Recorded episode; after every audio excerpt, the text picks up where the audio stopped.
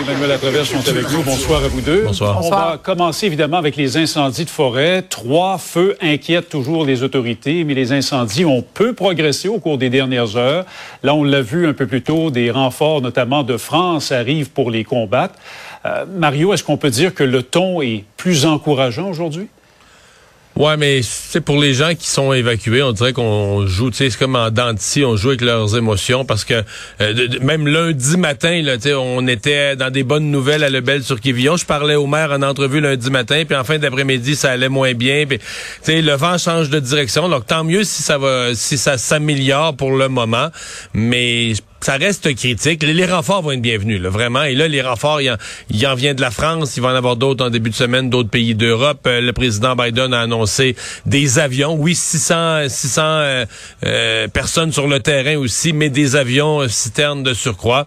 Donc, c'est une aide là, qui va être fort bienvenue pour, pour les prochains jours parce que le drame pour toute la partie ouest du Québec, c'est qu'on n'a pas encore de prévision de pluie importante pour la fin de semaine, peut-être un petit peu au début de la semaine prochaine, mais ça, c'est le problème. là faut être prudent avant de se réjouir, effectivement. Emmanuel, ça demeure tout un casse-tête pour les gouvernements et les pompiers aussi qui sont sur le terrain. D'ailleurs, regardez cette photo là, qui a été mise en ligne au cours de la dernière heure par Cartéry Champagne-Jourdain, la ministre responsable de la Côte-Nord. Vous voyez la, la suie dans le visage euh, des pompiers.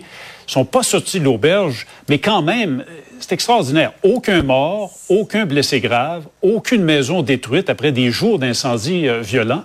C'est quand même quelque chose. Oui, je pense que ça illustre euh, euh, le talent, le dévouement, l'engagement, le courage là, euh, de ces gens-là qui combattent le feu. ceux qui sont sur le terrain, t'es presque à bras le corps. Là, tu scies des branches, creuses des tranchées, t'arroses des, des, immeubles. C'est épuisant comme comme travail. Et je pense qu'on voit, je pense qu'il faut prendre un moment là, dans ces dans dans une crise comme celle-ci pour pour saluer le le talent euh, et l'expertise là, euh, de nos gens sur le terrain. Là. Euh, tu sais, d'être capable de dire, on pense pouvoir sauver une municipalité comme Nord-Métal, même si le feu est à 500 mètres, parce que la façon dont on creuse la tranchée, qu'on va être capable d'arroser, on pense être capable de, de contenir ce côté-là du feu. Tu sais, c'est une c'est une science, là, euh, réussir à, à, dompter littéralement une bête aussi sauvage et imprévisible qu'un feu de forêt.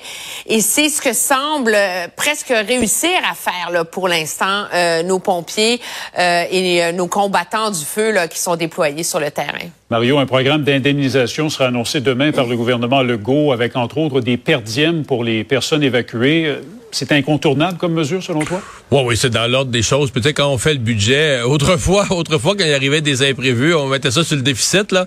Mais depuis quand même plusieurs années, nos ministres des Finances font une provision. Quand on dépose le budget, il y a une provision pour des imprévus.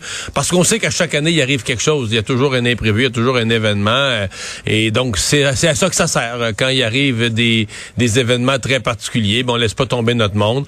le ministre Bonardel, qui l'a confirmé aujourd'hui, ça nous donne l'occasion de dire que il fait une après job cette semaine, lui, hein, euh, humble à son affaire, euh, euh tu sais, il a pas l'air, bon pas, l'air, ouais, bon ton, a pas l'air à raconter des histoires au monde, toujours au courant de tout ce qui se passe sur le terrain. Il a été, il a été partout aussi en Abitibi, au lac Saint-Jean, a couru d'une place à l'autre, toujours présent. Donc, euh, j'ai une, lui, franchement, j'ai, j'ai de l'admiration pour ce qu'il fait cette semaine. Là.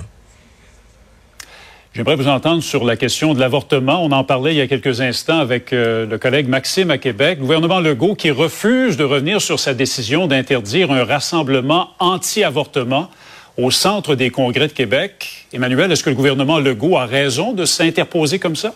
Moi, j'ai beaucoup, beaucoup de difficultés avec cette euh, décision-là. Premièrement, c'est il y y a, une ingérence. Est-ce que le un ministre va se mettre à renverser les décisions des directeurs généraux de tous les organismes indépendants du Québec sous prétexte qu'ils appartiennent au gouvernement. Là, je veux dire, c'est ce que, il y a un niveau d'interventionnisme, de, de micro-gestion là-dedans qui est absolument dangereux et ahurissant. Et de deux, euh, euh, à partir de quand on, on, on, décide, on va faire une liste là des organismes qui sont permis, qui sont respectés, qui appuient nos valeurs québécoises et qui ont le droit, le droit d'aller au centre des congrès, puis ceux qu'on n'accepte pas. Puis si vraiment la raison pour laquelle on interdit cet événement-là, c'est parce qu'au Québec, on est pour le droit à l'avortement et qu'on s'oppose à ces groupes-là, ben alors on va interdire l'accès et de louer des salles dans tous les organismes publics à tout à la conférence des évêques et à tous les autres euh, organismes liés de près ou de loin à l'Église catholique?